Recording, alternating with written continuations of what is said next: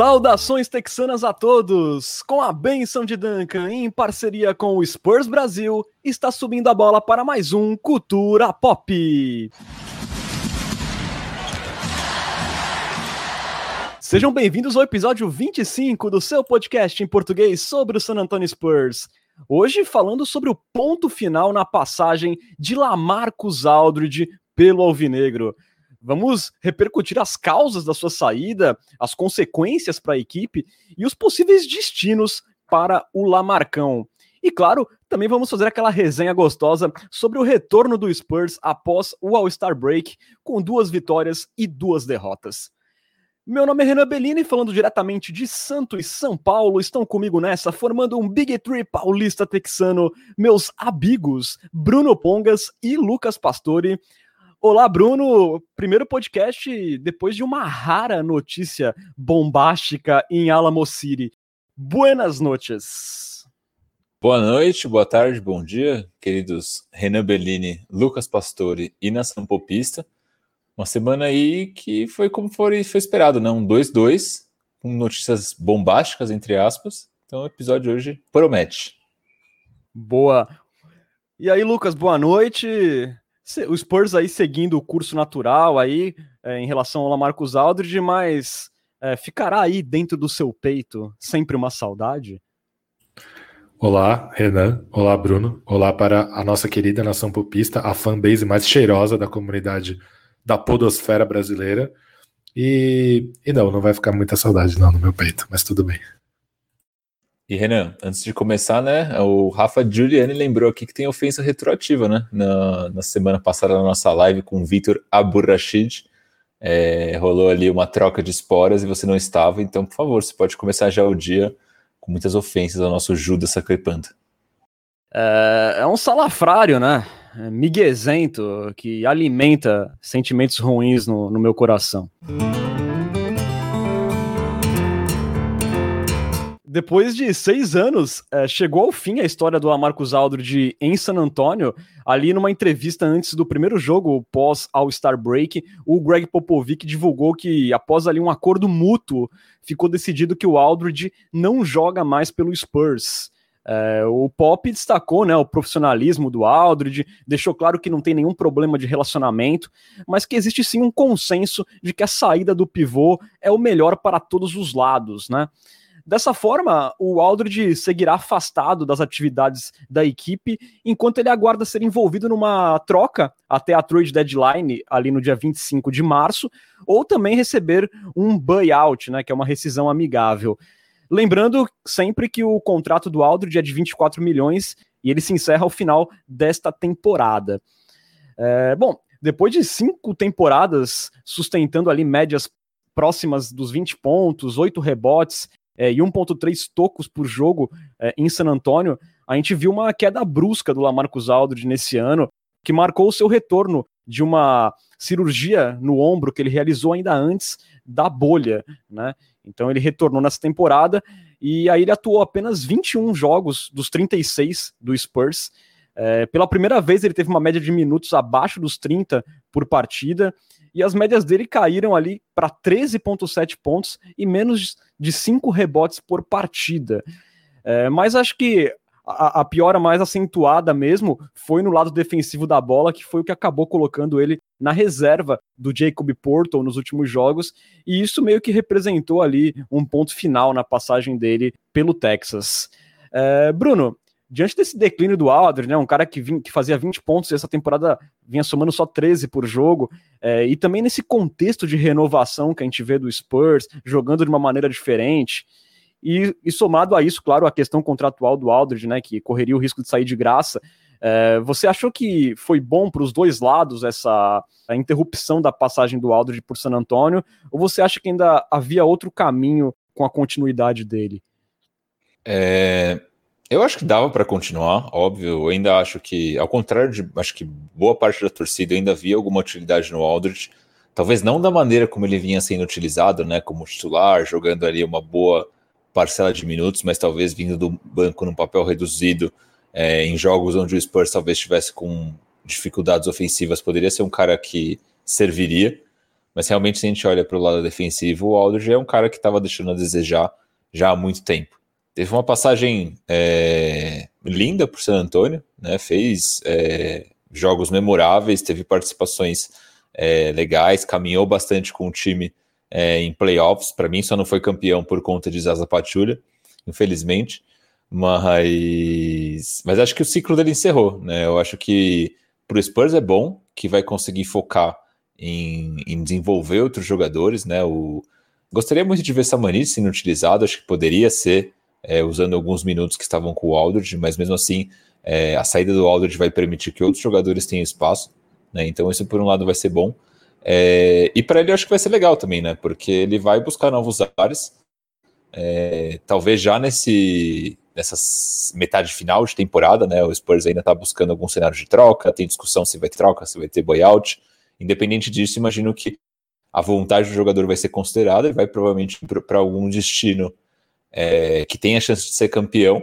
E para o Aldridge vai ser muito legal, porque ele um, um jogador tem uma história incrível na NBA, nunca teve um título, então vai ser também uma oportunidade que ele não teria se estivesse em San Antonio.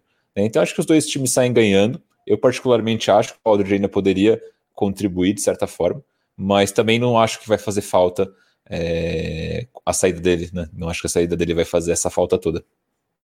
E você, Lucas, você acha que ainda tinha espaço para o Aldridge contribuir? Você acha que de repente ele poderia aceitar essa posição de vir do banco como aconteceu é, nos últimos jogos da passagem dele? Ou você acha que estava na hora mesmo é, do Spurs tomar essa decisão e cada um seguir para o seu canto? Acho que a resposta dessa pergunta vai depender muito se for uma troca ou se for um buyout, né? É, eu concordo com o Bruno no sentido de que eu não acho que ele era uma peça dispensável do elenco, um cara que estava sobrando, né? Não era ali o, o nosso querido, sei lá, o, que nem eu citei lá no grupo dos assinantes recentemente, ele não era o, o Dante Cunningham ou Quincy Pondexter, né? Ele era um cara que tinha algum valor em quadra. E acho que você tocou num ponto interessante que é a aceitação dele no papel de reserva. Eu acho que ele tendia até a ter mais toques na bola como reserva. É, acho que ele poderia herdar muitos arremessos que eram do Rudy Gay. É, pelo que o Greg Popovich falou, não, não me parece que estava rolando uma insatisfação ou é, algo do tipo, né? O Pop foi bem claro, assim, ele sempre fez o que a gente pediu para ele. E se a gente parar para pensar, é verdade, assim. Eu acho que a melhor versão defensiva do Aldridge foi em San Antonio, apesar dele estar tá sendo esse buraco que ele foi nessa temporada. É, eu acho que ele aprendeu a, a, proteger o aro melhor em San Antonio. Naquelas séries contra o Warriors, a gente viu ele fazendo um trabalho muito, muito interessante em trocas no perímetro, né, marcando os jogadores mais habilidosos do Warriors. É, ele passou a arremessar de três quando foi pedido. Ele estava tentando se adaptar ao novo jeito do Spurs jogar ofensivamente, apesar de ser claramente algo que não aproveitava melhor as qualidades dele, pelo contrário, expunha alguns dos defeitos dele. Então, é, todos os indícios são de que o Greg Popovich foi sincero quando falou que o Aldridge sempre fez o que dele, o que foi pedido a ele. Então, caso o Spurs faça um buyout com o Aldridge, eu acho que vai ter sido precipitado caso a situação dele não tivesse insustentável, caso ele não tivesse extremamente insatisfeito com a situação, o que não parece ser o caso. Principalmente se ele acabar reforçando um concorrente do Spurs na briga é, por playoff, play-in, como Portland, que está logo à frente, ou sei lá, vai que ele vai para Dallas, para Golden State. É, eu acho que seria bem frustrante.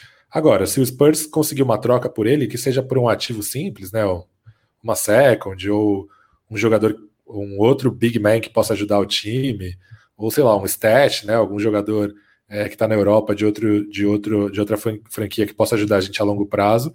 Aí acho que é ok, assim, aí acho que tudo bem. É, eu gosto muito do Poto, eu acho ele um jogador interessantíssimo. Acho que ele está jogando muito bem como titular. O Greg Popovich tocou numa técnica que a gente tinha tocado em episódios anteriores, que é a confiança dele, né? A gente está vendo a versão mais confiante da carreira dele.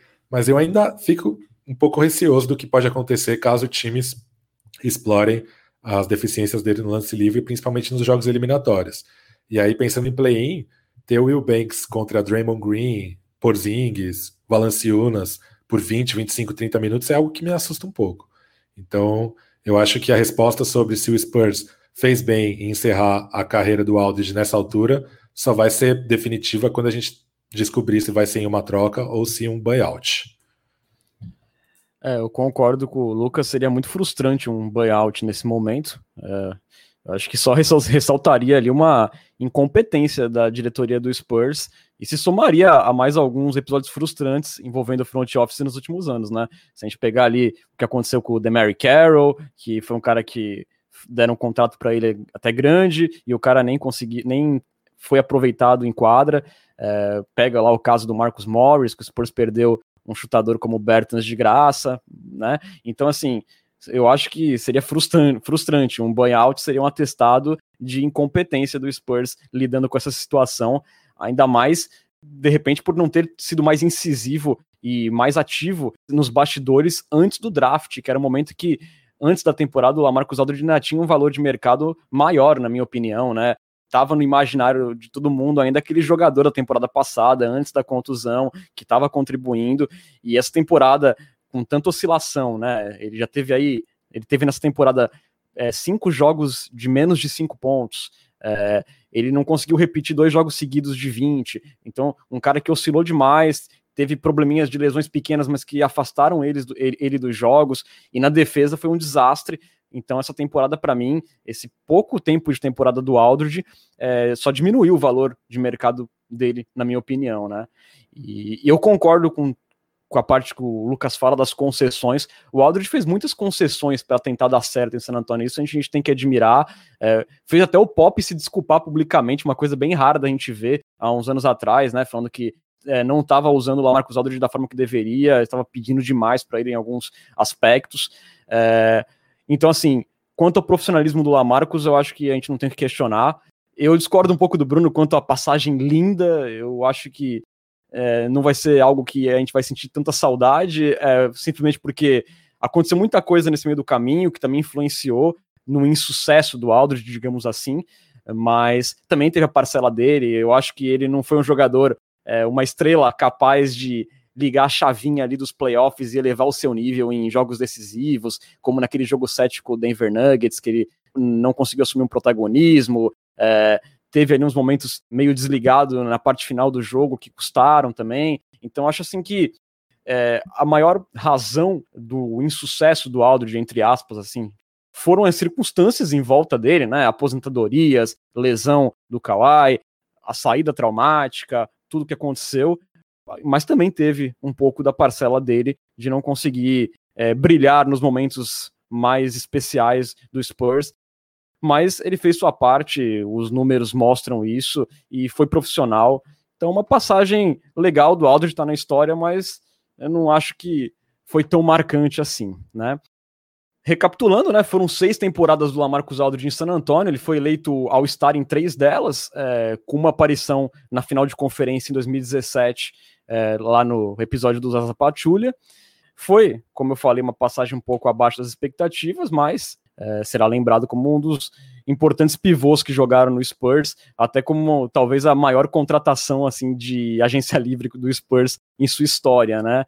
É, se você quiser saber mais detalhes sobre essa passagem do Lamarcus Aldridge, ver a gente conversando mais sobre cada capítulo dessa passagem aí de seis temporadas, você volta umas casinhas lá no, na edição número 5 do Cultura Pop, a gente fez um apanhado legal, um resumão da carreira do Lamarcus Aldridge. Então, se você quiser conferir, volta lá no seu agregador favorito que está lá disponível para você.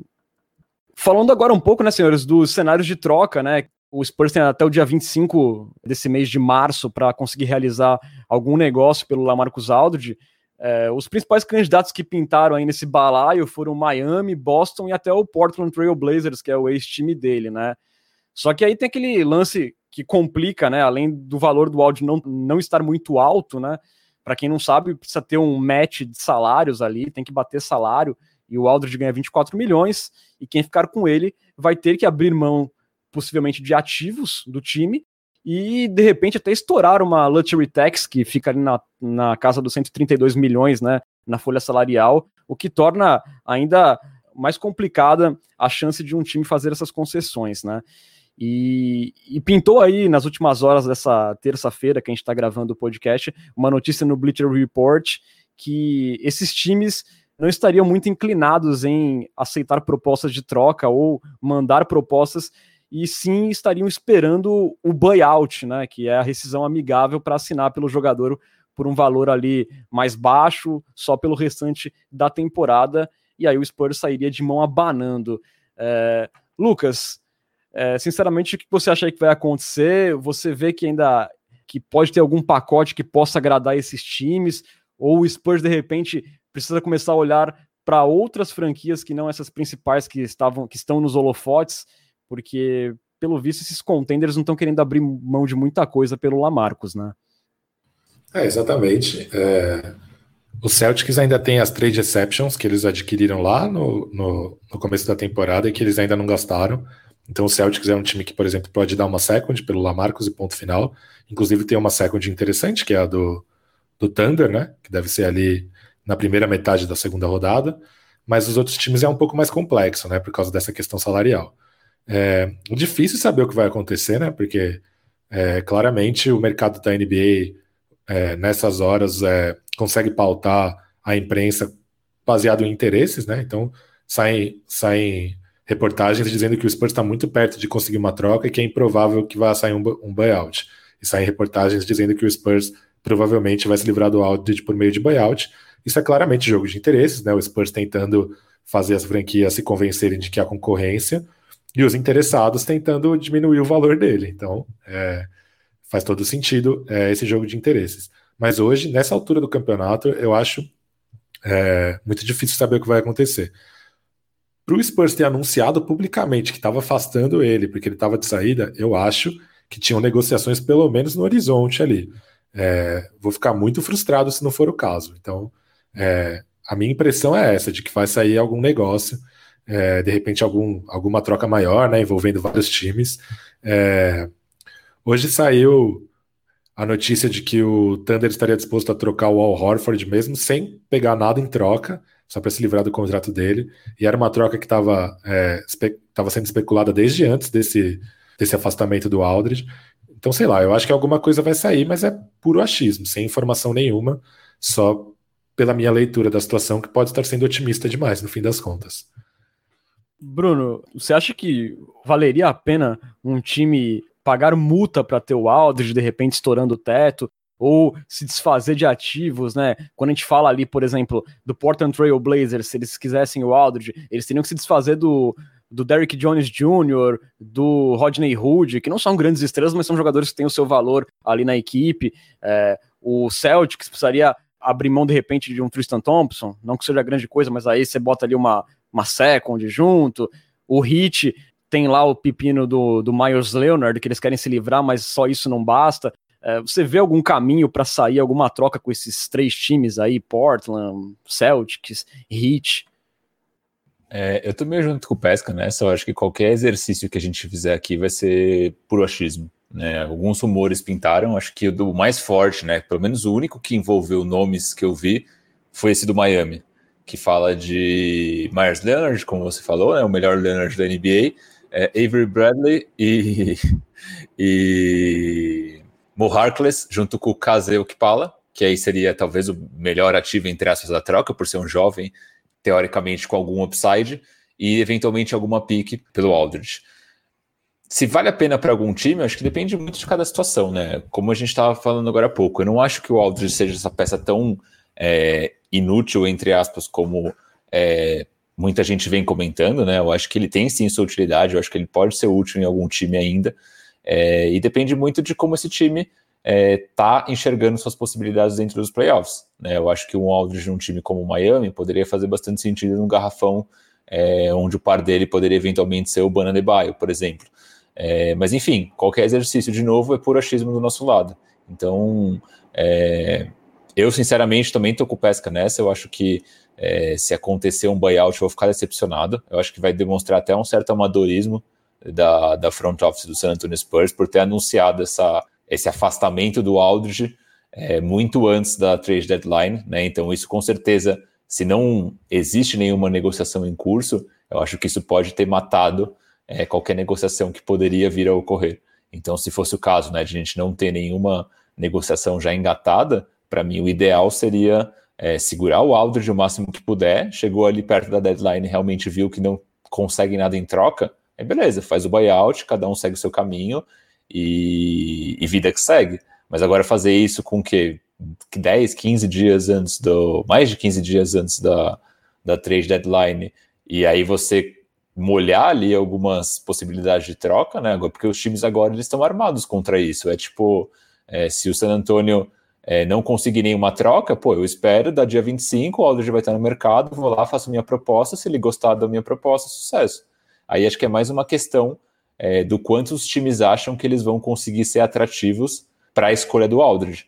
Porque se eu sou um time, eu sou um time competitivo, e eu sei que o Aldridge vai estar no mercado, eu esperaria ele, porque eu sei que meu time é competitivo, vou chegar lá, vou fazer uma proposta, tenho chance de ser campeão, ele quer ser campeão, então vem para cá.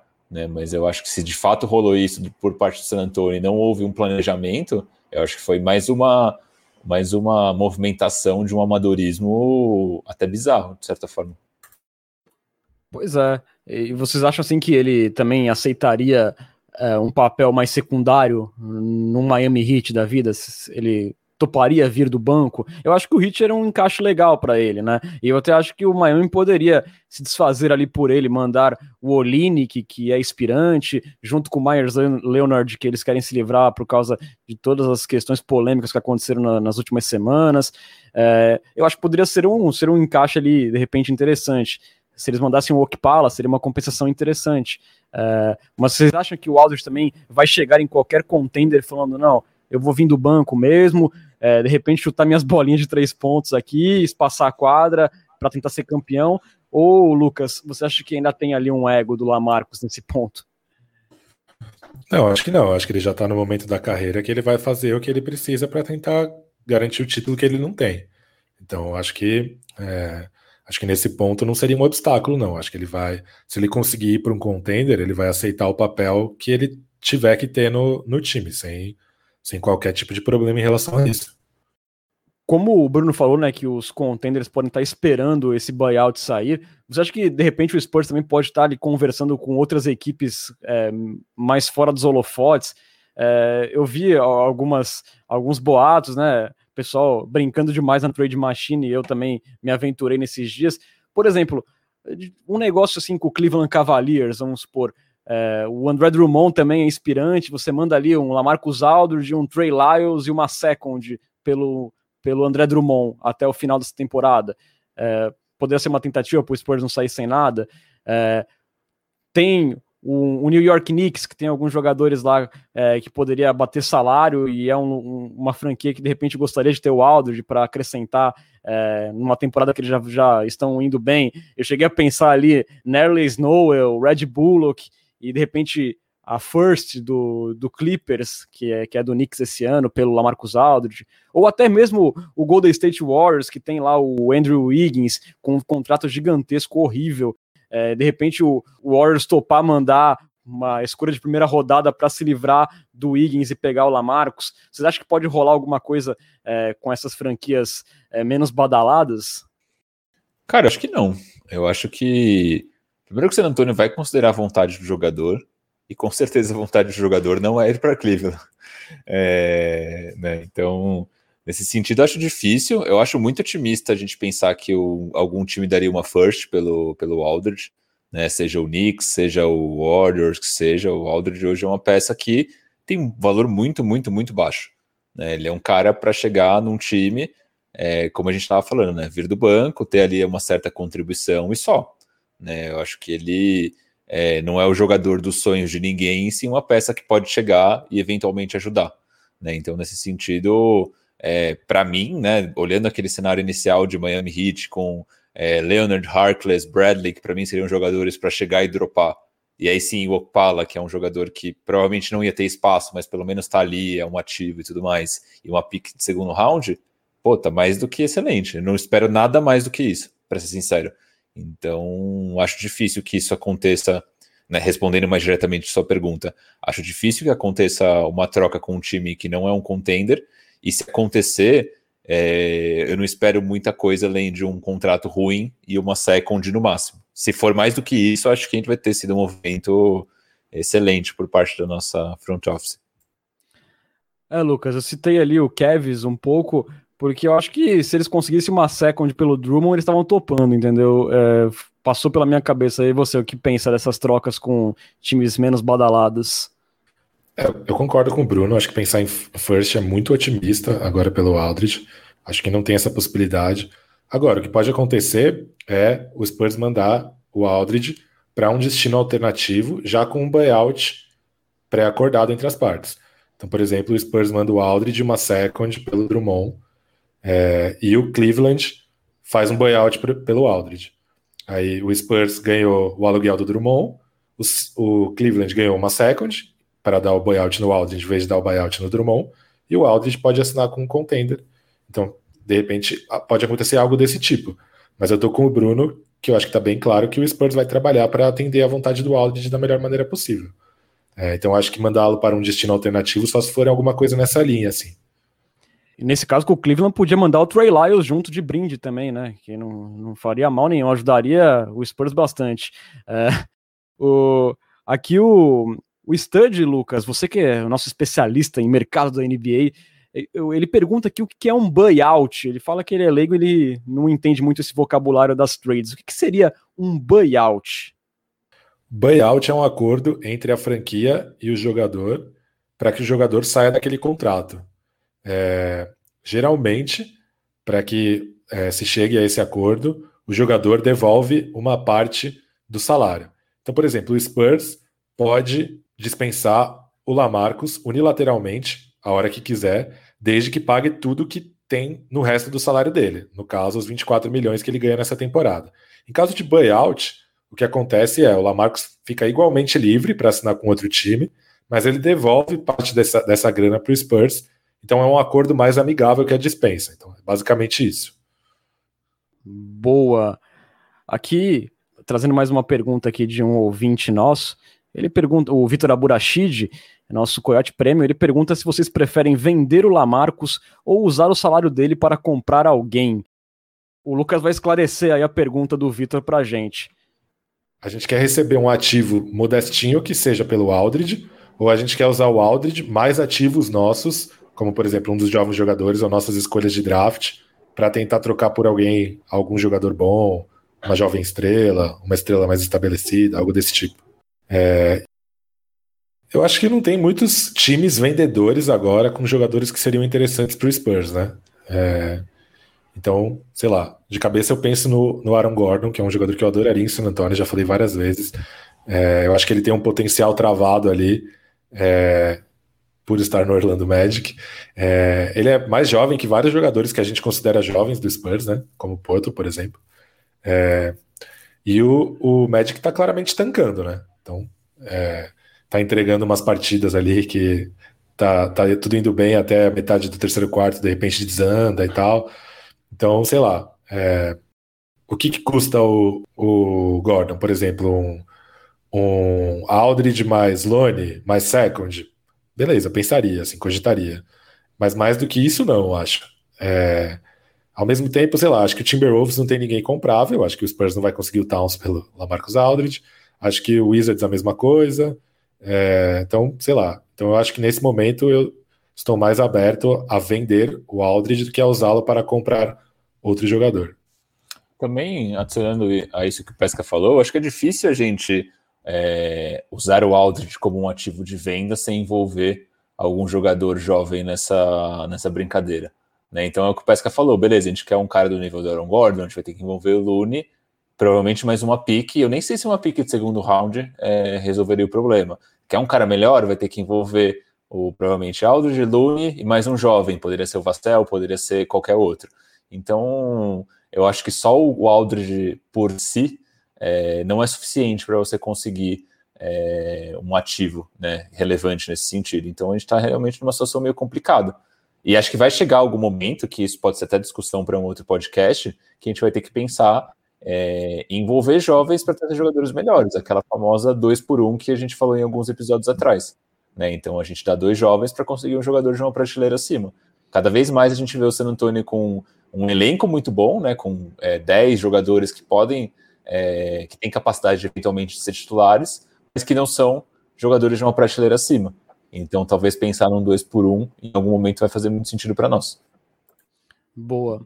É, eu acho que nesse momento, a essa altura, a gente ficaria contente de uma troca pelo, do Aldridge por uma second já estaria excelente. O problema é que nem isso é simples, porque tem a questão de bater salário, então isso tem dificultado bastante a situação.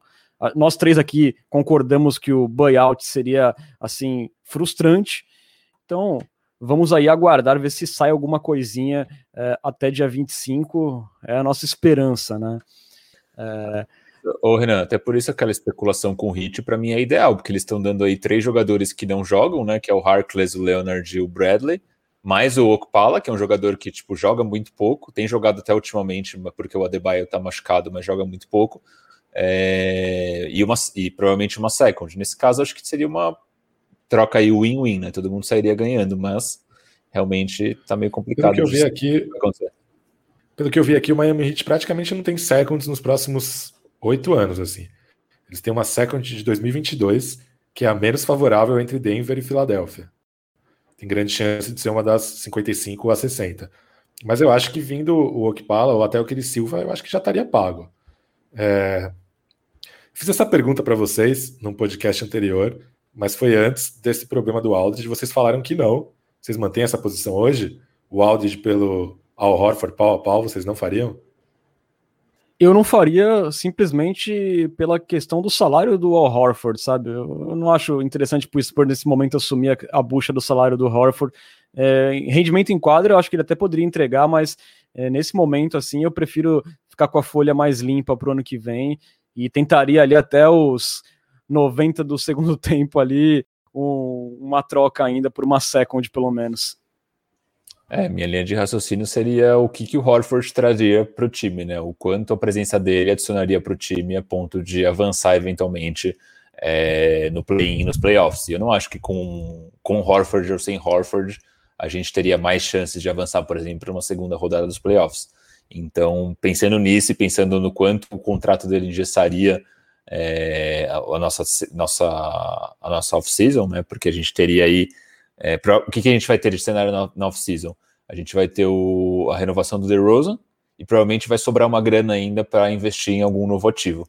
Com esse contrato do Horford, talvez a gente ficasse engessado para essa segunda aquisição.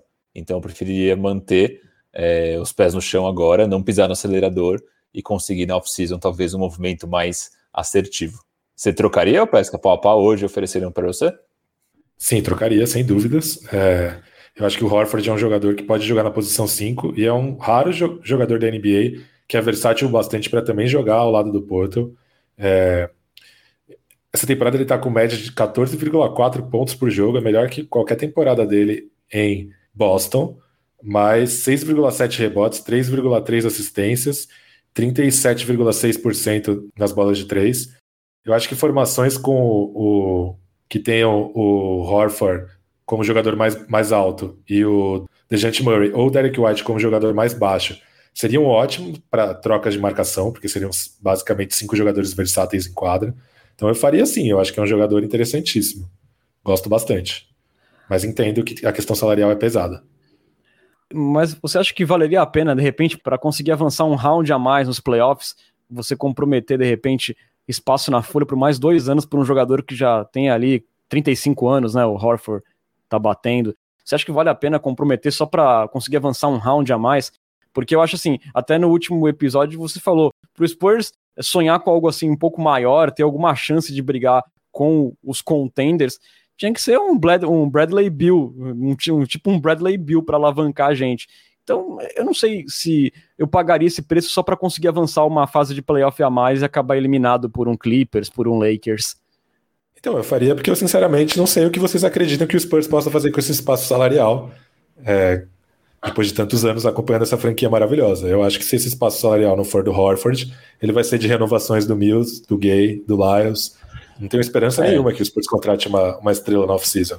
Então eu faria por isso, porque eu acho que é um cara que melhora o time dentro de quadra e e no fim das mas, contas, esse espaço salarial eu acho que não vai fazer diferença nenhuma. Sim. Mas talvez não uma estrela, mas um cara com um Markkanen da vida, eu preferiria muito mais é, guardar essa grana e investir no Markkanen, que ainda pelo menos é um jovem ativo, é, que já mostrou né, bastante potencial, do que você tipo, engessar o, a sua folha com um cara que provavelmente, como acho que foi o, o Caio Retkovski comentou aqui, né? Daqui a três anos pode ser que nem na liga ele esteja mais, né? Então é, ou saudável o suficiente para jogar num alto nível. Então, nesse sentido, talvez eu pre preferiria ser mais cauteloso. Estou com, com Renan Bellini nessa. É, eu preferiria o Markkanen, sem dúvida nenhuma. Só acho que o Spurs não é a franquia que contrata esse tipo de jogador. É, pode ser. Isso faz sentido. Eu acho que eu preferia aguardar o desenvolvimento da molecada e deixar esse espaço livre lá na folha e ver o que acontece daqui para frente. É... E quem é... precisa de Markkanen quando você tem Lucas Samanit, né? É só colocar o menino para jogar. Exatamente. É, eu também, também acho que a gente tem que aguardar esse, esses jovens aí se desenvolverem e virarem alguma coisa, né? Gente, aqui um momento sem cortes. Vocês querem falar do Eubanks, é, sobre ele nessa vaga de backup do Aldridge, ou podemos seguir para falar da semana do Spurs? Cara, se tem uma coisa que eu não quero fazer é falar do Eubanks.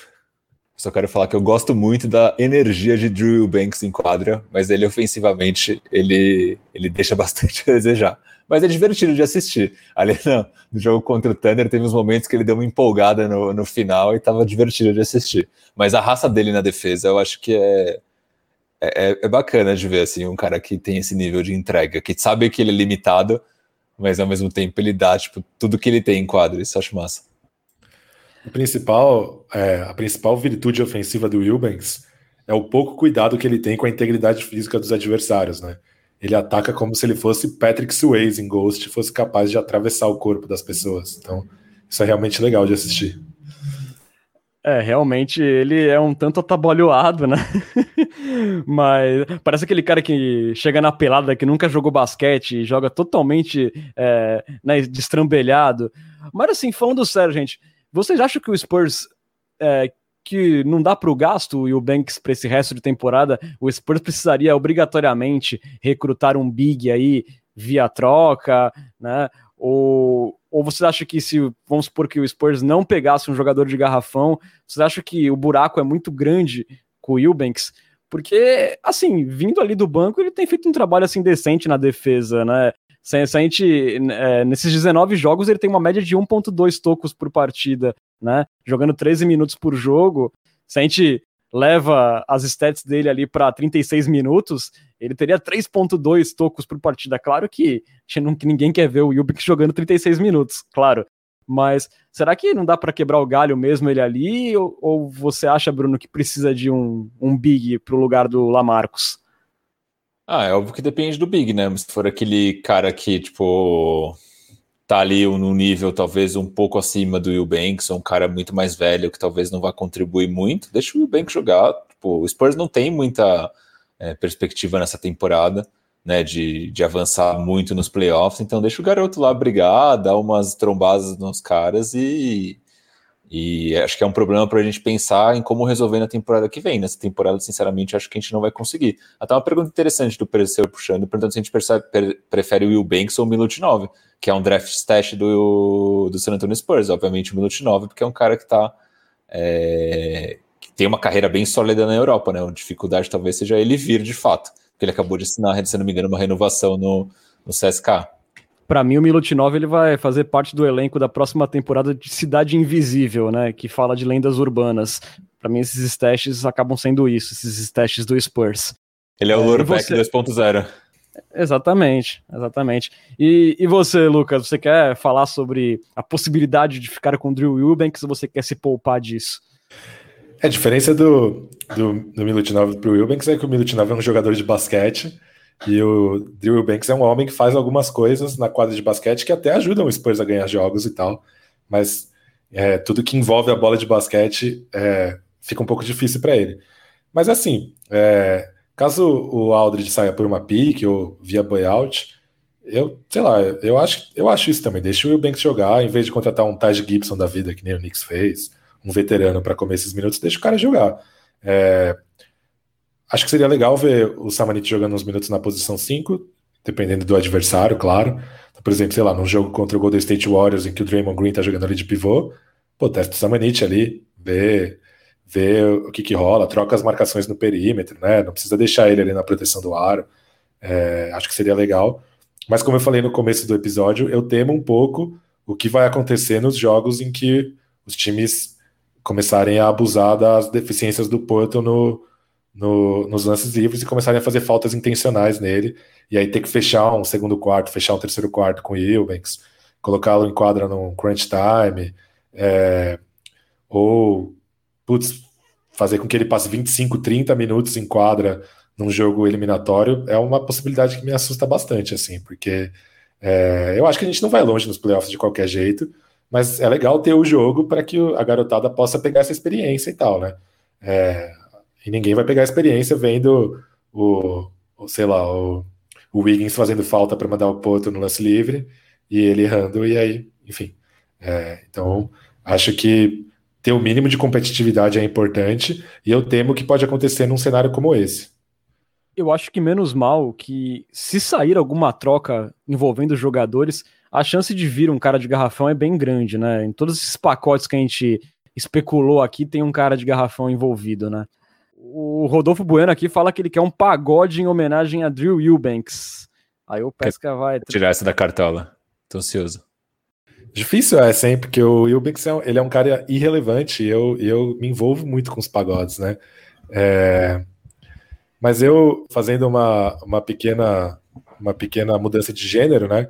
Eu dedico o pagode maluca pirada pro Eubanks, que é mais ou menos o jeito como ele ataca, né? Parece um maluco pirado. Então fica aí, Mumuzinho e Alexandre Pires, Maluca Pirada. Música composta pelo cantor Dilcinho.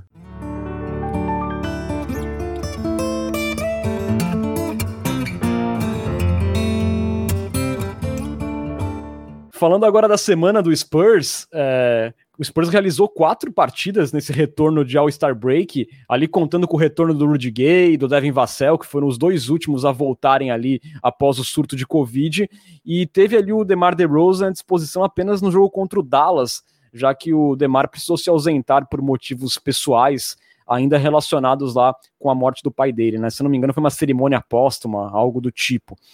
É, foram duas derrotas fora de casa, é, uma no confronto direto para o Dallas Mavericks, 115 a 104, um jogo ali que o Spurs penou bastante com falta de altura, e outra derrota para o Philadelphia 76ers, que estava sem o Joel Embiid, mas aplicou ali uma sacolada no Spurs por 134 a 99. Já as duas vitórias do Spurs foram contra os dois lanternas do leste, ali sem sustos, 104 a 77 para cima do Magic e 109 a 99 contra o Detroit Pistons. Com os resultados, o Spurs soma 20 vitórias e 16 derrotas, ocupando a sétima colocação na Conferência Oeste, quatro jogos e meio à frente do New Orleans Pelicans, que é ali o 11 colocado, né, o primeiro time fora da zona de play-in. É, Bruno, falando um pouco dos jogos, o 2-2 não fugiu muito do que a gente esperava dois jogos difíceis, dois jogos bem acessíveis. Agora, algumas decisões do Pop foram bem questionáveis nesses jogos, né? Jogaram um balde de água fria na torcida, especialmente em relação ao Lucas Samanit, que só pisou em quadra basicamente no garbage time. É, eu fiquei com uma sensação ali, Bruno, que melhores escolhas é, poderiam ter mudado a história, pelo menos do jogo contra o Dallas Mavericks. O que, que você achou disso daí do, e, e da semana do Spurs? Eu acho que foi, foi a nossa primeira semana que de fato aconteceu o que era esperado, né? Nas outras semanas a gente, sei lá, fazia ali um prognóstico e aí o Spurs ganhava do time que não era para ganhar e perdia do time que não era para perder. Nessa semana deu tudo certo, como a gente esperava. Ganhamos do Magic e do Pistons, perdemos do Dallas e, e do Sixers. Até tinha uma expectativa contra os Sixers, né? Porque o Embiid estava fora, né? Ele machucou ali no jogo anterior e ficou fora do jogo contra o Spurs. Pensei que o Spurs teria uma, uma chance de vencer. Até foi competitivo, basicamente, até o começo do terceiro quarto, mas aí veio a maldição do terceiro período e realmente a gente não conseguiu é, sobreviver a ela. Acho que foi uma sequência ok. Contra o Dallas eu achei que a gente jogou bem. É, mas a gente sentiu falta de tamanho, né? A gente tomou uma surra nos rebotes, estava irritante de ver o Porzingis pegando, deitando e rolando nos rebotes, é, principalmente no último período, alguns momentos o Keldon marcando o Porzingis, realmente algumas coisas ali que é, não fizeram muito sentido. E eu acho que é, cabe ali, cabe de fato uma cobrança ao pop. É óbvio que a gente é um podcast é, que faz uma homenagem ao pop, mas a gente também não pode deixar de criticar é, quando ele não estiver mandando bem. E eu acho que na temporada passada, né, a gente já perdeu é, boa parte da temporada, é, até uma chance de ir para os playoffs por conta de é, uma insistência em é, rotações que não faziam sentido. Na época, com Brin Forbes e Marco Bellinelli tão criticados, depois na bolha com Keldon Johnson é, jogando mais tempo, a gente realmente quase chegou aos playoffs e não chegou por muito pouco. É, e nessa temporada, de novo, a gente tem visto é, o Pop morrer com as convicções dele, né? Que é, por exemplo, você manter aquela rotação é, fixa é, sem nem pensar em fazer alterações. Então a gente fala aqui, por exemplo, de é, utilização de Trey Lyles, que começou ali o jogo contra. Começou acho quase todos os jogos, menos o último, né? Que começou o Looney no lugar dele. É, depois a gente fala do Perry Mills sendo utilizado, é, fechando os jogos, mesmo quando ele não estava bem, porque sejamos sinceros, né? O Mills hoje é um cara que, é, se ele não está quente, ele é um cara que tem pouca utilidade. Ele até consegue ter um impacto defensivo e tudo mais, é, mas ele é um cara baixo, ele acaba sendo uma, é, um ponto fraco na, na, na, defesa, por mais que ele tenha muita vontade, ele consiga ali fazer algumas jogadas interessantes e tudo mais. Se ele não está quente no ataque, ele é um jogador que faz pouco sentido. A gente vê o Rudy Gay, por exemplo, é, em alguns momentos tomando conta da bola mais do que deveria, então chutando mais do que deveria, mais do que a gente esperava, enquanto isso a gente vê o Samarit no banco pedindo passagem. Então acho que mais uma vez o Pop está é, muito abraçado com as convicções dele, é, e falta flexibilidade né, para a gente conseguir de fato é, dar uma chance para esses caras que mostraram serviço, jogaram bem. O próprio Vassell nessa sequência, pô, ele foi super bem quando ele teve tempo. Ele chutou quase 63% na bola de três nos últimos jogos. Ele teve um EFG, que é uma porcentagem corrigida de acordo com as dificuldades do arremesso, né, que dá aí um peso maior para os tiros de três pontos, de 75%. Foi a 14 maior marca da liga nessa sequência de quatro jogos. Então é um cara que também, quando entra, está pedindo passagem. Né, ele é um cara que desafoga a gente no ataque do ponto de vista de arremesso, né, que ele acho que talvez seja o melhor chutador hoje do elenco do San Antonio Spurs, e na defesa ele é um cara que ele é, é conhecido por isso, né, ele é disruptivo. Então acho que essa essas convicções do pop elas estão começando a atrapalhar a gente de novo, né? Acho que isso não sei se tem como rever isso, porque o pop ele já está aí há 30 anos no Spurs e ele não vai mudar o jeito dele, mas é uma situação complicada para nós também, né? Porque é, a gente vê esses caras querendo jogar, pedindo passagem, e aí a gente olha para a quadra, vê Lyles, vê Gay, vê o próprio Mills quando não está bem, acaba sendo um pouco frustrante. Momento frustração. É, o Devin Vassell é, é, realmente o melhor chutador da equipe do Spurs em números. Ele tem aproveitamento de 42,3% na temporada. E, e, na defesa, ele ainda é o segundo maior ladrão de bolas da equipe. Mesmo perdendo sete jogos e jogando minutos bem limitados, ele ainda é o segundo do time na estatística em números totais, né? E, e assim, né, Lucas? O Bruno falou da questão do tamanho contra Dallas. O Spurs tomou 51 a 31 nos rebotes nesse jogo. É, o Dallas teve 13 rebotes ofensivos, fez 21 pontos de segunda chance contra apenas dois do Spurs. Era assim, algo evidente que estava faltando tamanho, que você tinha que usar o Samanit, ou até mesmo o Lyles, que jogou muito pouco nessa partida, embora quando ele entrou foi um desastre, mas ao, ao menos alguns rebotes ele ia conseguir pegar. Faltou isso e eu termino minha crítica aqui no jogo contra os Sixers, que foi como o Bruno falou, não foi nem a questão do Mills terminar o jogo, mas foi durante. No segundo quarto, o Mills estava amassando o aro e o Spurs sofrendo muito com aquela fisicalidade do 76ers, sendo que você tinha um Devin Vassell no banco, que você ganha em questão de envergadura. Você poderia colocar o Samanit e aumentar o time, mas a gente ficou com o Pat Mills e foi ali um sofrimento com a fisicalidade do 76ers. É, Lucas, o que falar dessa falta de flexibilidade do pop? A gente estava vendo isso afrouxar um pouquinho né, nessa temporada, né? Até com a mudança de filosofia do time e tudo, mas parece que nessa questão da rotação a gente viu nessa semana velhos problemas do nosso querido Greg Popovic. É, acho que isso que acaba sendo mais frustrante, né? Essa ensaiada de modernização do pop, mudança no estilo do jogo, utilização do, do Vassell desde o primeiro minuto da temporada, desde o primeiro minuto não, mas desde o primeiro jogo da temporada, é, que aí de repente a gente volta para esse problema, né? É, acho que assim, o, o Spurs joga com múltiplos ball handlers no ataque, né? Um ataque democrático, que todo mundo toca na bola, mas a figura central do ataque do Spurs é o DeRozan. Ele é o melhor facilitador, ele é o melhor pontuador, então não faz sentido você manter uma rotação que tem uma figura central sem a sua figura central em quadra. Não faz o menor sentido, né? Então, é, então isso foi muito frustrante, realmente. É, você falou do Lions, né? Ainda, teve, ainda tem o Diop, que perdeu alguns jogos por causa de lesão nessa sequência, mas era um cara que poderia ajudar também. Se não fosse para pegar uns rebotes, mas pelo menos para fazer um box out, né? No Porzingis, porque, enfim, o Keldon Johnson é forte, mas ele não, a força dele não, não serve para aumentar a altura dele, né? Então, é, realmente foi muito frustrante. E, e acho que isso também, esses jogos também foram um pouco uma mensagem para aqueles torcedores que falam: ah, troca o DeRozan aí por qualquer coisa, deixa os moleques jogarem. Não é bem assim, né? É, eu peguei alguns números aqui do Spurs com e sem o DeRozan na temporada, né? É, o, com o DeRozan em quadra, o Spurs comete 10,5 turnovers por 100 posses de bola. O Spurs é um time historicamente bom cuidando da bola nessa temporada, né? Sem o DeRozan, esse número aumenta consideravelmente, são 12,7 a cada 100 posses de bola. É, eu até acho que esse, a gente falou aqui um pouco, algumas vezes nos episódios anteriores, o quanto a defesa do Spurs é estatisticamente melhor do que ela é no teste visual, né? É, eu acho que isso tem a ver com a, com a pouca quantidade de pontos que o Spurs cede em contra-ataque, porque é um time que cuida muito bem da bola. Então, apesar da defesa de meia quadra do Spurs não ser aquela que enche os olhos, toda hora o Spurs obriga o adversário a atacar 5 contra 5. Então, isso obviamente tem um impacto é, defensivo interessante.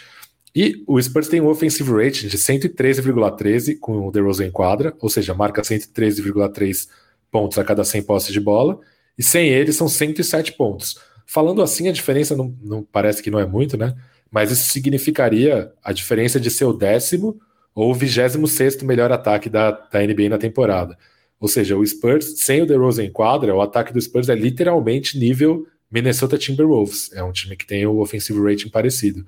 É, e aí você pô, perde esse cara, e aí você mantém a rotação que você fez, é, construída basicamente ao redor desse cara, realmente não faz sentido, assim. É, eu achei que o, que o Pop ia, ia colocar o Samanit por aquela filosofia dele de trazer um cara é, do, da terceira unidade para a primeira unidade quando um titular não joga, para manter os, os, minutos da segunda unidade conservados. Aí quando rolou o Lyles foi frustrante, mas enfim, é, é Greg Popovich, né? Depois é, no último jogo que rolou o Lone, eu gostei, achei que o Lone foi bem e tal, achei que foi uma, uma, uma ideia legal, mas realmente, assim, as rotações nesses últimos jogos elas foram muito frustrantes.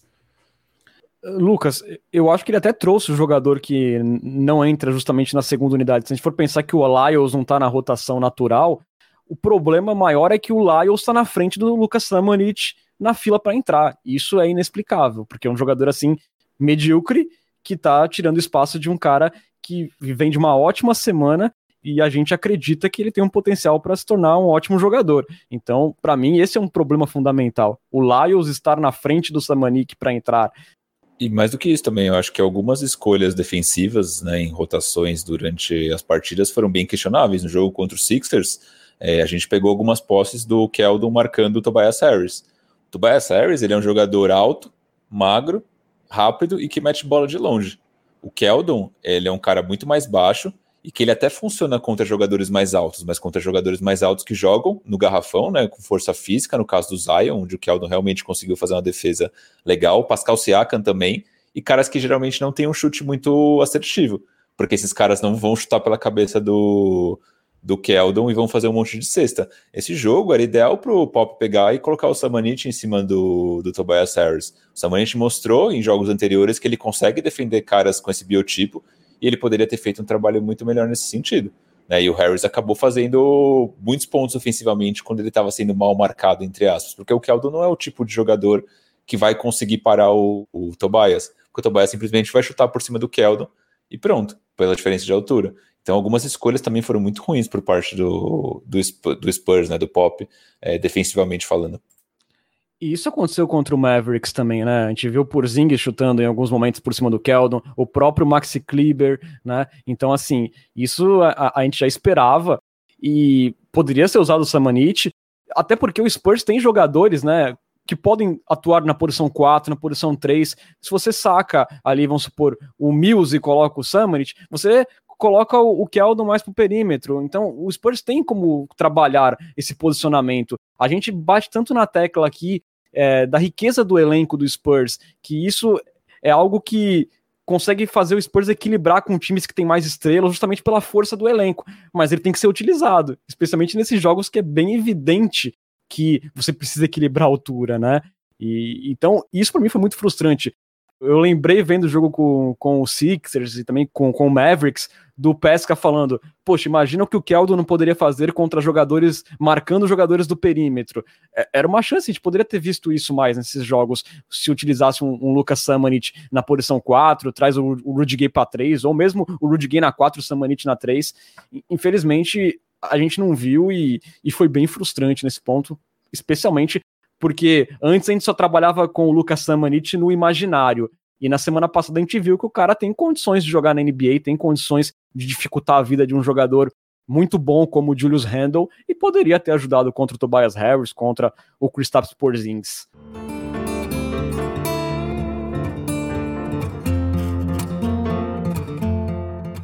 Falando agora da agenda da semana do Spurs, é, que terá agora quatro jogos, sendo os três primeiros na estrada e o último deles no AT&T Center. A agenda tem, na, começando na quarta-feira, dia 17, o jogo contra o Chicago Bulls em Chicago, às 21 horas. O Bulls, que é o nono colocado no leste, nas últimas 10 ganhou 5 e perdeu 5. Aí o Spurs descansa um dia e na sexta-feira inicia mais um temido back-to-back. -back começa tranquilo contra o Cleveland Cavaliers na sexta, às 21 horas. O Cleveland, que é o 12 no leste, é, perdeu seis das últimas dez, mas no dia seguinte enfrenta mais um contender fora de casa, enfrenta o Milwaukee Bucks, sábado, 22 horas, num reencontro emocionante com Brin Forbes o Bucks, que é o terceiro colocado no leste, com 25 vitórias e 12 derrotas, e venceu nove das últimas 10, ou seja, o Bucks vem bem quente, um jogo complicadíssimo para o Spurs. A sequência será fechada na segunda-feira, com o Spurs voltando ao AT&T Center quando enfrenta o Charlotte Hornets às 21h30. O Hornets que também vem quente, venceu sete das últimas 10, é, é, o sexto colocado na Conferência Leste, aí um ano, um ano surpreendente do Charlotte, com Gordon Hayward jogando muito bem. Então aí, senhores, quatro jogos, três acessíveis e um complicadíssimo. O que, que dá para esperar aí, Lucas? É, The Rosen não joga, né? Nessa quarta-feira, então já dá uma complicadinha.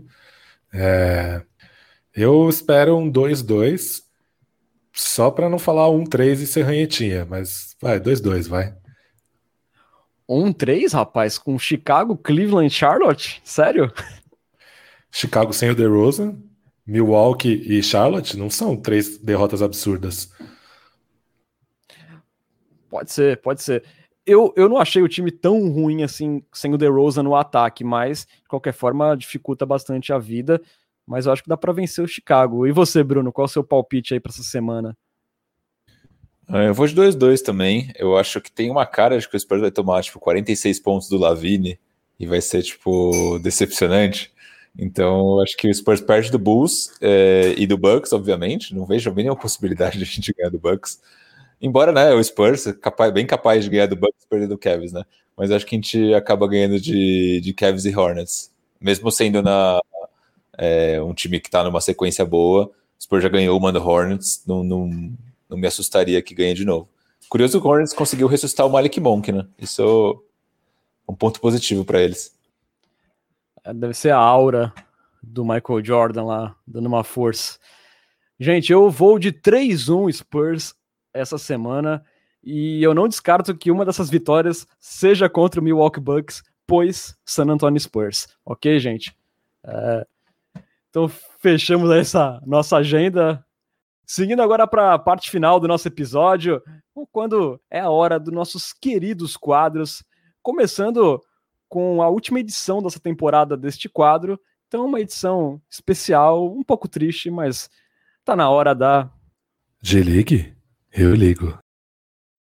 Que voz sensual, rapaz. Gostei. É, vamos lá, o Austin Spurs foi eliminado, né? Do... Acabou já a G-League, né? Para quem, quem não sabe. O Austin Spurs foi eliminado na, na primeira rodada, perdeu para o Delaware Blue Coats é, por 124 a 103, jogo onde o Quindary Witherspoon foi o destaque do Spurs com 25 pontos em 11 acertos em 15 tentativas, então foi bem o nosso é, colher do tempo. E depois na final, é, chegou o Delaware é, Blue Coats, que tinha vencido o Austin Spurs, mas perdeu para o Lakeland Magic, que é o afiliado do Orlando Magic. A final foi 97 a 78 para o Lakeland, então foi uma gloriosa lavada. É isso, gente. Acabou a G-League, infelizmente. Tá aí. Portanto, nossa, o time de Orlando se chama Lakeland. Não, não ficou muito bom. Eu jurava que era o time do Los Angeles Lakers esse. Para vocês verem como eu entendo de G-League. É, já que a gente falou dele agora há pouco, tá na hora do nosso famigerado Minuto Forbes. É, Minuto Forbes de hoje, eu tô ansioso pro Minuto Forbes da semana que vem, que vai ser de fato com o Forbes tendo jogado contra o Spurs, né? É, como você bem disse, o Milwaukee Bucks vem numa sequência aí muito boa, né? Foram nove vitórias nos últimos dez jogos. Nos últimos é, quatro, né, que foi a sequência desde o episódio anterior até esse, foram quatro vitórias contra o Grizzlies, Knicks e duas vezes contra o Wizards. Forbão tá mandando bem, cara. 10,3 pontos com 51,9 nos arremessos de quadra e 55% na bola de 3. 55% na bola de 3, mais 2 de plus-minus, então Forbes enquadra sinal de impacto positivo. Na temporada, 9,6 pontos, com 47,7 de quadra e 46,7 de 3 pontos, mais 0,4 de plus-minus. E aqui eu deixo uma provocação para vocês. Será que o Forbes era o jogador certo no time errado em San Antônio? Fica aí a pergunta. Eu acho que não. É, eu acho que o Forbes é, é fraquinho mesmo. Mas eu admiro a sua volatilidade a cada semana, porque hoje você deu o plus-minus do Forbes e falou: é, é um jogador que faz a diferença. Semana passada é, o Brin Forbes é um jogador nulo, né? Eu gosto que a cada semana muda muito aqui, a gente parece o craque Neto aqui, tá uma maravilha. Este é um quadro 100% clubista. Exatamente. Bom, senhores, agora fechando aqui nosso podcast, tá na hora da nossa sempre queridíssima Coyote Talk. Coyote Talk. Gente, hoje está bombando. Eu vou tentar passar bem rápido aí pelas perguntas dos nossos queridos ouvintes, mas o nosso grupo de assinantes do Cultura Pop é, bombou hoje pela manhã. Então, peguei aqui algumas perguntas e vamos passar por elas. Você vê que os, o torcedor do San Antonio Spurs está tão desacostumado com alguma notícia diferente, algo bombástico, como foi a do Aldridge, que quando acontece alguma coisa, o povo fica empolvorosa. Você vê a audiência também aqui na Twitch gigantesca. É, o torcedor do San Antonio é, sente falta desses momentos. Sente falta, e começando justamente falando disso. O Lucas Arruda, a gente estava especulando mais cedo nomes que poderiam vir para o San Antonio Spurs. Ele pergunta: Curry é banco de Derrick White hoje? Pergunta ousada. Hoje? Hoje? Hoje, hoje. Hoje não. Hoje não, hoje não, hoje não. Hoje sim. É, o Lucas, não, era uma brincadeira, obviamente, mas depois ele pergunta se a gente já conhece alguns dos possíveis nomes no draft que estão ali no range da pique do Spurs. O Spurs hoje teria a pique lá por volta da 20, mais ou menos, né? É, e se sim, se consideram que dá para buscar um nome que torne ainda mais competitivo o time. Eu confesso que eu estou um pouco por fora de draft. Não sei se vocês têm visto alguma coisa por enquanto. Vai começar o March Madness, né? Nessa semana.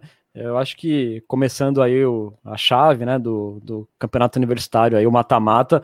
É, alguns nomes podem se destacar, aí a gente pode ter uma noção melhor, mas também é difícil, né? Projetar uma pique lá no top 30, né, gente? É, é muita coisa pode acontecer até lá. Fato. Aí depois teve o J. Kelmer, que ele começa com uma pergunta graciosa, né? Que ele pergunta quanto tempo para o Lucas tornar MVP da liga. É, e depois ele pergunta, né? O que a gente espera do futuro do Aldridge? Troca o buyout? Isso a gente já respondeu. E depois sim ele faz uma pergunta que ainda não falamos sobre. Quem vocês acham que viria a ser um bom jogador para o Spurs recrutar em uma possível troca ou na free agency? Eu separei alguns nomes aqui, mas tenho curiosidade de ouvi-los. Qualquer jogador assim ou realista? Não, acho que na free agency vale qualquer coisa, desde que seja inspirante, né? É, eu gostaria do John Collins ou do Laurie Markkanen. Em troca, sei lá, não, não, não estou muito confiante de que o Spurs está disposto a buscar algum jogador via troca. Kawhi, não? É, mas aí você tem que sonhar com os unicórnios também, passando ali por cima do AT&T Center para acontecer algo do tipo, né? Porque eu acho muito difícil. Eu, eu tô mais com o Pesca nessa. Eu não consigo, eu não consigo não ser realista quando eu penso em chances de negócio para o Spurs. E normalmente eu sou sempre muito pessimista conhecendo o Spurs. Né? Mas eu adoraria o John Collins. Até o André Drummond, dependendo do valor, eu super fecharia ali para formar uma dupla assim, para ser os alicerces com o DeMar DeRozan de repente. Mas, mas é difícil imaginar esses caras querendo vir para San Antonio, né?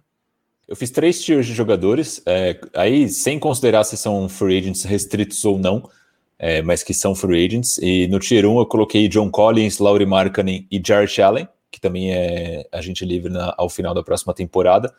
No tier 2 eu coloquei o Duncan Robinson e o Richard Holmes do Sacramento Kings.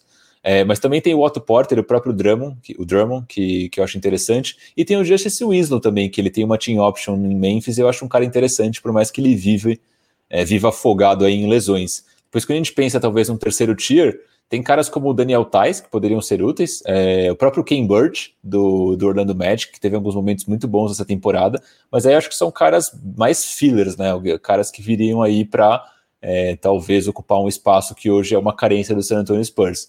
É, o próprio também, quando a gente vai no Minnesota Timberwolves, tem o Jared Vanderbilt, que é um cara interessante, tem feito uma temporada legal. E no Portland Trail Blazers, o Harry Giles, que é um cara jovem, promissor, mas que tem pouco espaço em Portland. Então, seriam caras aí mais num. num ou para cobrir um buraco ou para você apostar. Eu gosto muito do Richard Holmes, do, do Kings. E mais ainda do Harry Giles, é um cara assim que também mostra umas habilidades como passador, é um cara que tem atleticismo. Eu acharia, acharia nomes interessantes e dentro das possibilidades do Spurs assim de atrair, né? E não pagar tão caro. Eu gostei desses dois nomes também junto com o André Drummond. Boa. E tem o Duncan Robinson, que não é uma obrigação moral ele estar em San Antônio. Teve o Yuri Colonese perguntando: gostaria de saber a opinião de vocês sobre a pós-parada do Mills, como lidar com essa irregularidade dele no momento. Acho que a gente já falou um pouquinho sobre o Mills, né? Mas para mim tem que estar no banco se ele não tá metendo bola. Exatamente. Ser maleável, ser flexível e mudar de acordo com o jogo. Por exemplo, num jogo que nem contra os Sixers, que ele continua arremessando e não cai nada, você sobe ali, aumenta a altura do time, coloca o Devin Vassell, tenta uma coisa diferente e não só insistir com ele, né? Sim. É, o Paulinho Lira, do portal Spurs, é, ele pergunta assim: vocês acham. Aí já vou fazer uma pergunta casadinha. Vamos lá, abre aspas. Vocês acham que DeMar DeRozan ficar é vantajoso a médio e longo prazo para o Spurs? Eu emendo numa pergunta aqui do chat do Kyle Hitchkovs, que ele fala assim: vocês acham que DeRozan realmente renova com o San Antonio? É, se ele não fica, nossa folha salarial fica muito limpa. O que vocês acham? Pesca, começando por você. Eu acho que o Spurs sem DeRozan hoje não é um time de playoffs. É, eu acho que para deixar o DeRozan sair, eu acho que eu teria que ter uma contratação de um jogador pelo menos do mesmo nível engatilhada, ou a certeza absoluta de que algum dos jogadores está pronto para subir de patamar na temporada seguinte. Sem isso, eu acho que seria um desastre o, o Spurs perder o DeRozan.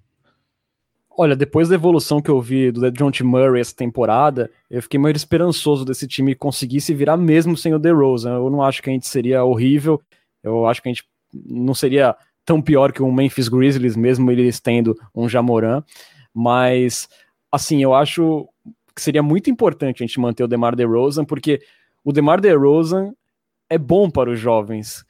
Ele faz os jovens serem melhores, né? Porque o, coloca o Spurs num nível de competição maior, que é sempre muito mais interessante para a molecada se desenvolver. Ele não é um franchise player, um líder que monopoliza a bola e que tem esse ego de querer definir todas as jogadas. É um cara que se desenvolveu muito como assistente em San Antonio, então ele faz a bola girar, então ele ajuda os companheiros, e ele é aquele cara que quando nada dá certo, joga a bola nele que ele vai lá no um contra um e vai resolver e vai ganhar jogos para você. Eu acho importantíssima a continuidade do DeRozan.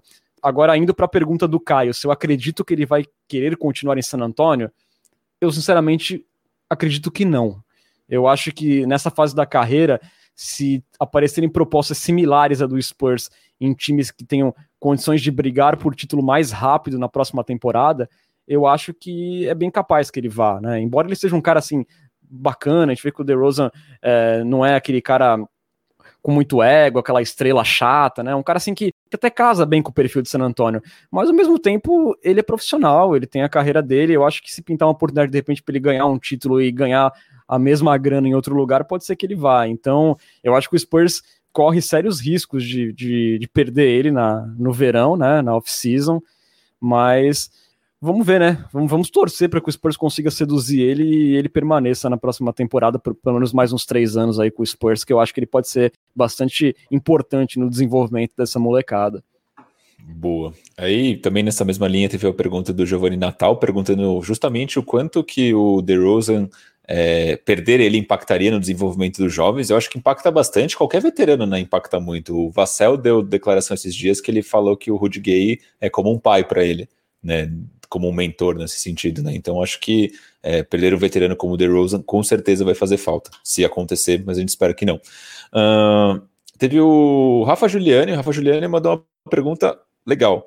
É, temos um core muito jovem e talentoso, talvez um dos melhores da NBA em termos de quantidade e consistência, mas já está claro que esse time não nos transformará em contenders. Precisamos de pelo menos dois All-NBA nesse time para pensarmos em anel. Acho que temos um consenso que o Looney é o jovem mais dispensável desse core, mas é provável que tenhamos que abrir mão é, de mais um para esse time dar o próximo passo, a menos que venha o próximo Duncan no draft. Quem vocês acham que seria o segundo jovem que poderíamos abrir mão? Eu sempre penso no White, até pela questão da idade, mas é só ele entrar em quadra que eu fico querendo ele para sempre no Spurs. Essa é difícil aí, hein?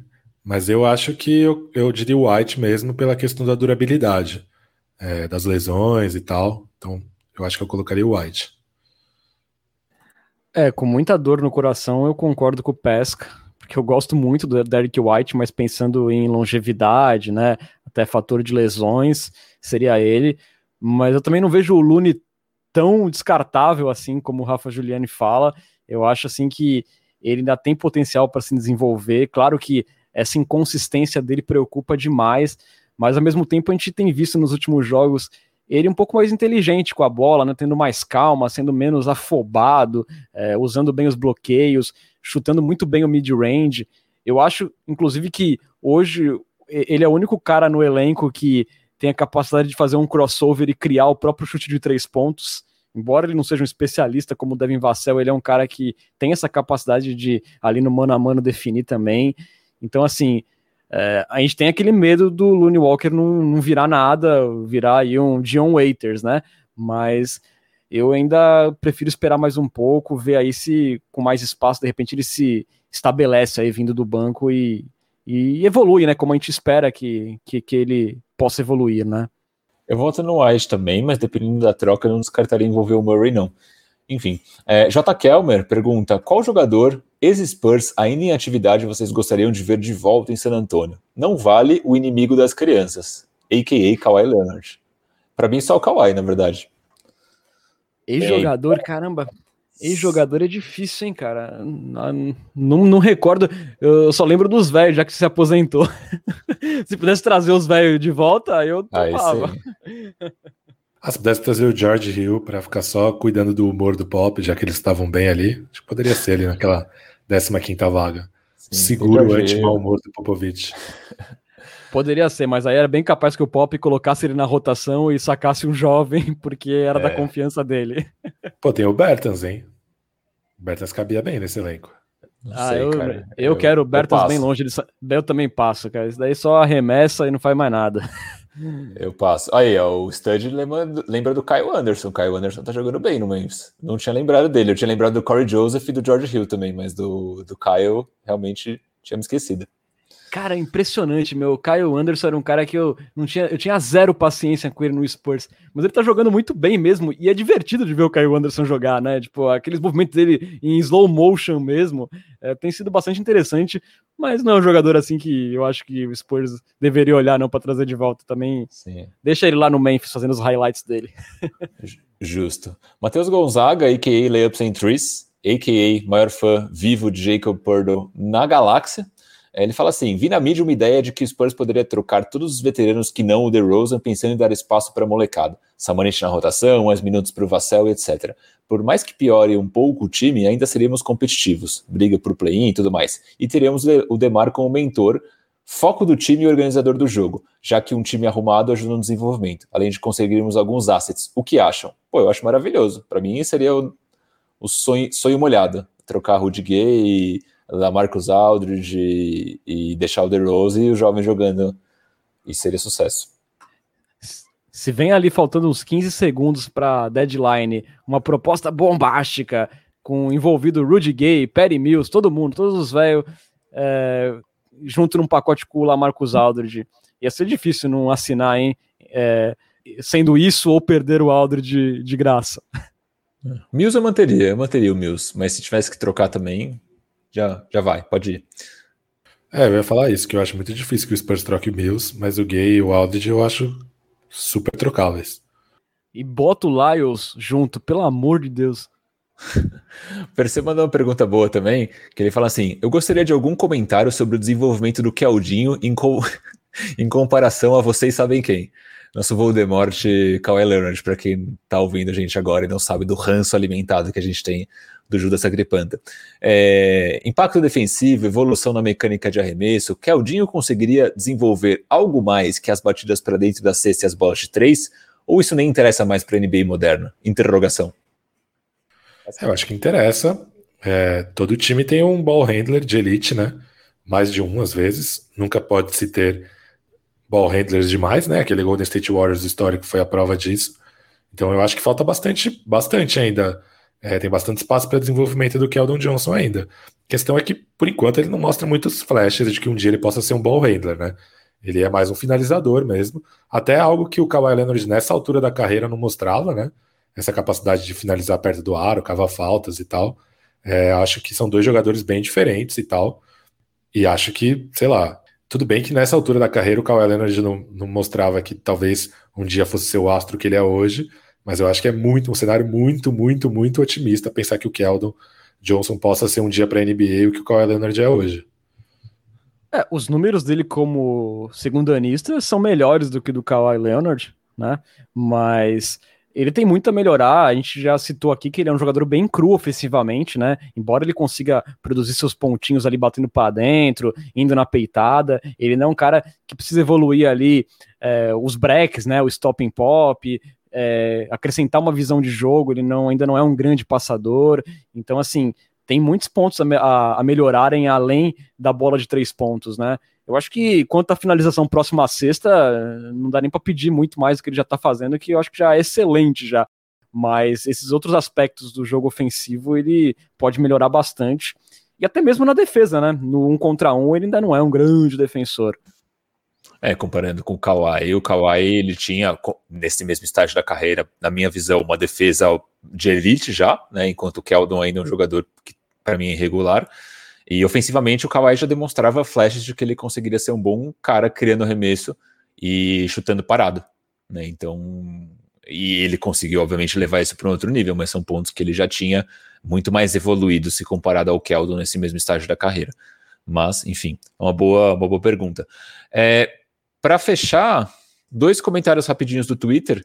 Primeiro que teve muita gente elogiando Drew Banks, então acho que tá todo mundo meio que eu bancado nessa, nessa última semana. E aí o comentário da Leona Garcox, que ela fala que ela ama muito cultura pop pod. Muito obrigado, Leona. E teve o comentário do, do The Answer, o Fanatic, arroba Fanaticaller, falando um pouco decepcionado, na verdade, com o Devin Vassell, falando que ele não se desenvolveu como ele pensou. É, e o Lune ele é 880, muito cru e com muitas decisões erradas. Pelo visto, não teremos center para pegar rebotes e nossos jovens ainda não conseguem ser constantes. Ano difícil. Depois ele ainda fala assim: é, eu respondi ele, né, defendendo o, o Vassell, ele fala assim: até o Lyles tem mais poder que ele. Não pode um cara selecionado no top 11 e ter menos de 6 pontos por jogo. Então, a indignação aí do nosso querido torcedor com o não desenvolvimento de Devin Vassell. Não sei se alguém quer opinar. Não. É o arroba craque neto do Spurs que fez esse, Twitch aí. Eu não jogo mais! Pão! A cornetada braba no Vassel, coitado. Não, não dá. É, essa daí não. É, essa não dá. Eu, ainda mais eu que sou o fã número um de Devin Vassell nesse podcast desde antes do draft. Então, para mim fica difícil. Ainda mais quando ele puxa a comparação pro Trey Lyles, aí machuca demais os meus sentimentos. Exa Bruno, exatamente. depois dessa semana, você está vasselizado? Ah, sempre estive, né? Então, não dá nem pra falar que foi essa semana. Essa semana eu tô eu bancado, né? Mas vasselizado eu sempre estive. Ok. Somos vassalos de Vassel. Exatamente, os vassaletes. Perfeito. Nada melhor para fechar nossa Coyote Talk de hoje. Antes, só mandando um abraço aqui pro Gabriel Farias, aqui, torcedor do Cleveland Cavaliers, que fala aqui, Aldridge por Kevin Love, quem fecha? Alguém fecha? Kevin Love, ele entrou em quadra ontem, ele jogou um minuto e ele teve uma lesão na panturrilha, tipo, sem fazer nada. Ele tava saindo do, da defesa pro ataque e ele sentiu a panturrilha do nada e saiu do jogo. Foi, tipo, bizarro. Eu tenho essa desgraça em, nos dois fantasies, cara porque eu sou burro, né? E aí eu falei, finalmente o Kevin, finalmente o Kevin Love voltou. Aí ele joga dois minutos out. Falei, é que é maravilhoso. Se vocês não viram, vejam a lesão dele, que foi a coisa mais, uma das coisas mais bizarras que eu já vi, sério. Foi tipo, do nada. O Kevin Love seria o podrinho da NBA? É isso, só que pensei rapidinho um ex-jogador do Spurs que eu gostaria de ter de volta. Eu pensei no Steve Kerr. Olha, o Lucas pensou bem, hein, né? Assim, ó, foi boa essa, hein, Lucas? Boa mesmo. Gostei também. Ô, Renan, só antes de você fazer o comentário final, gente, se você essa essa thread do Vassel rendeu muito no nosso grupo de assinantes, se vocês não fazem parte, façam parte, porque vocês estão perdendo aí é, interações incríveis com os nossos ouvintes, tá? Bem divertido. Essa thread do Vassel, ó, se Deus quiser ele virar aquele jogador que a gente espera, vai ser uma história lendária do cultura pop lá na frente. Bom, galera, você pode seguir o Cultura Pop nas redes sociais. Estamos no Twitter, no Facebook e no Instagram, no arroba Cultura Pop Pod. Mesmo endereço da Twitch, onde você pode assistir as nossas gravações e também apoiar o Cultura Pop. Isso mesmo. Assinando o nosso canal, você vira um Coyote Premium e ganha benefícios exclusivos, como estar com a gente num grupo de WhatsApp, dar pitacos em nossos roteiros, mandar perguntas em áudio para a Coyote Talk e também ganhar emotes exclusivos para interagir no chat da Twitch. E o melhor de tudo, hein, galera, para quem tem Amazon Prime, a inscrição sai de graça. Basta associar ali a sua conta da Twitch no Prime Gaming e se inscrever no canal do Cultura Pop sem nenhum custo adicional. Aí, em caso de dúvida, você procura a gente no inbox que a gente ajuda você. Para ter acesso a todos os episódios, busque pelo Cultura Pop no seu agregador favorito, que toda semana tem episódio novinho para você. E lembrando por último que o Cultura Pop é uma parceria com o site Spurs Brasil, que desde 2008 é a sua fonte de notícias em português da franquia Silver Black. Acesse lá spursbrasil.com. Valeu, Bruno, valeu por mais um Cultura Pop. Esperamos aí uma próxima semana, quem sabe melhor do que essa, e quem sabe um negócio interessante, meramente interessante para o San Antonio Spurs pelo Lamarcus Aldridge. Boa noite, boa tarde, bom dia, queridos Renan Bellini e Lucas Pastore, nação popista. Eu espero duas coisas para essa semana: que o Spurs consiga trocar o Marcos Aldridge, né, que não role um buyout, e que a gente não tome 46 pontos de Zach Lavine. Se essas duas coisas acontecerem, vou ficar feliz. Lucas, 46 pontos do Zach Lavine ou 15 do Brin Forbes? O que, que vai doer mais? Boa noite. 15 vai doer mais, hein? Mas é isso, né? Muito obrigado aí, Renan, pela mediação acachapante. Também gostaria de agradecer ao Bruno pelos comentários esmagadores. E aí é como diria o grupo Sorriso Maroto, né? Foi você que começou o fim dessa história. Perfeito. Só antes de fechar aqui, o Stud lembra o momento que eu estava apenas no chat da live da semana passada que eu não pude participar, que eu falei que estava tendo uma ventania aqui em Santos e passou uma placa escrita Trade Lamarcos. Menos de 24 horas depois vem o anúncio do Pop de que o Lamarcus não joga mais pelo San Antonio Spurs precisando de consulta sobre o futuro, só contatar aí no inbox que a gente ajuda você, tá bom? É... Não, eu só ia falar que era a cidade das Esmeraldas e perguntar se vocês pararam para pensar na possibilidade de eventualmente a gente tomar um game winner do Brin Forbes. Eu ia pedir pro Mágico de Oz me hipnotizar para não lembrar nunca mais desse momento. Mas é isso, senhores. Vamos ficando por aqui. Você esteve na companhia de Renan Bellini, Bruno Pongas e Lucas Pastore. Voltamos na semana que vem com muito mais resenhas sobre nosso Spursão e esperamos com notícias boas sobre o mercado de trocas. Muito obrigado pela audiência, galera. Até a próxima. Tchau, tchau.